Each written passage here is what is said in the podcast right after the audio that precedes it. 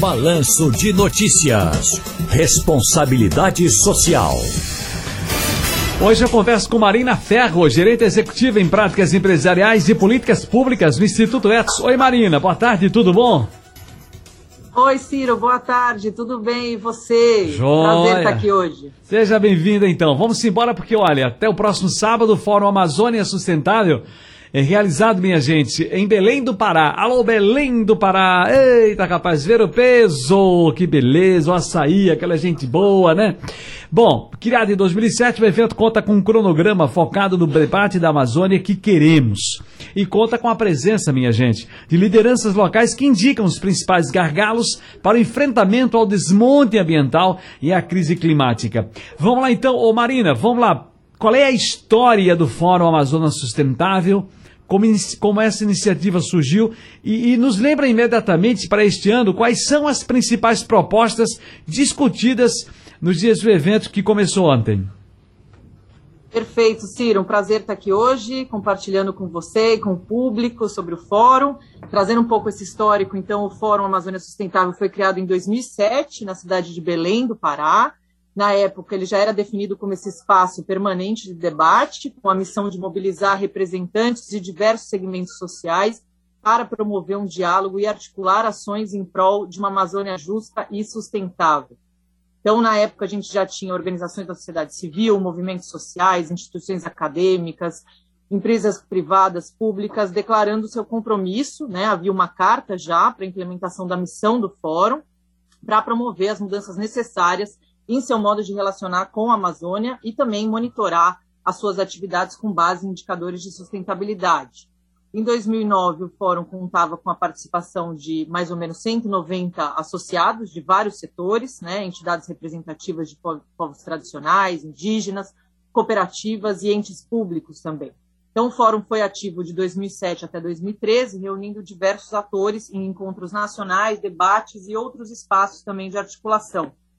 É, em 2019, a gente reativa o fórum, né? nesse período que ele mingou, ocorreram outras atividades e outras articulações, mas a gente volta a reativá-lo com mais força em 2019, durante a Conferência Etos, em Belém do Pará, e o fórum, então, se estabelece no novamente né, como essa grande plataforma de diálogo e colaboração inter e multissetorial para conectar e potencializar iniciativas, soluções e propostas para uma Amazônia sustentável e com o objetivo também de criar essa agenda comum para a Amazônia, né, tentar incidir também em políticas públicas e promover esse debate público de alta uh, mobilização da sociedade também para trazer a questão uh, de políticas públicas, né?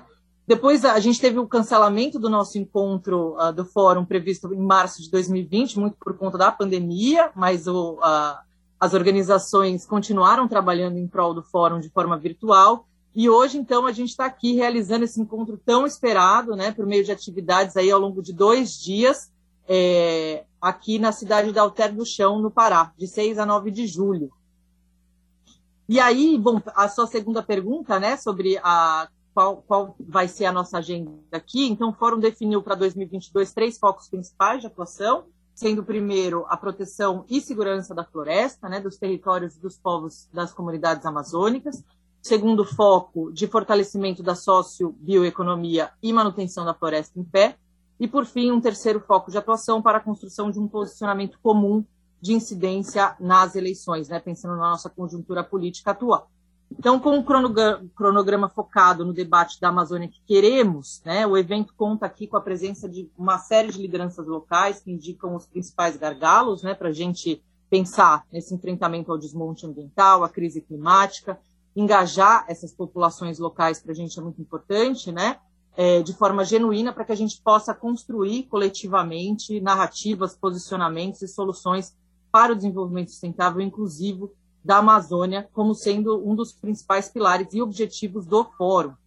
É, a produção de um caderno de propostas para eleições de 2022 é um outro tema importante, então o evento sugere a criação de forma colaborativa a partir das perspectivas que vão ser aqui uh, dialogadas, né, para construir posicionamentos e convergências entre os diversos atores, né, então, empresas, acadêmicos, organizações da sociedade civil, povos e comunidades amazônicas, para a agenda da sociobiodiversidade e também da economia da floresta em pé.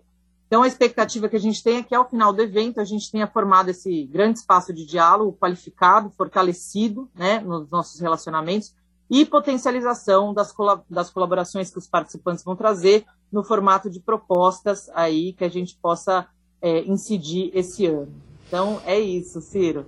Ah, que bom, que bom. Bom Vila, minha querida Marina Ferro. Gente, olha, ela é a gerente executiva em práticas empresariais e políticas públicas do Instituto Etos, falando com a gente aqui sobre esse, esse fórum, esse encontrão que tem lá em Belém, né? Amazônia que queremos. Marina, sucesso para vocês, um super abraço. Beijo no coração, amiga. Felicidades. Ciro. Super Oi. abraço, um abraço pro público também. Até Ó, a próxima. Tô, tô uma vontade enorme de pegar um açaí daquele aí, viu? venha, venha. Felicidades.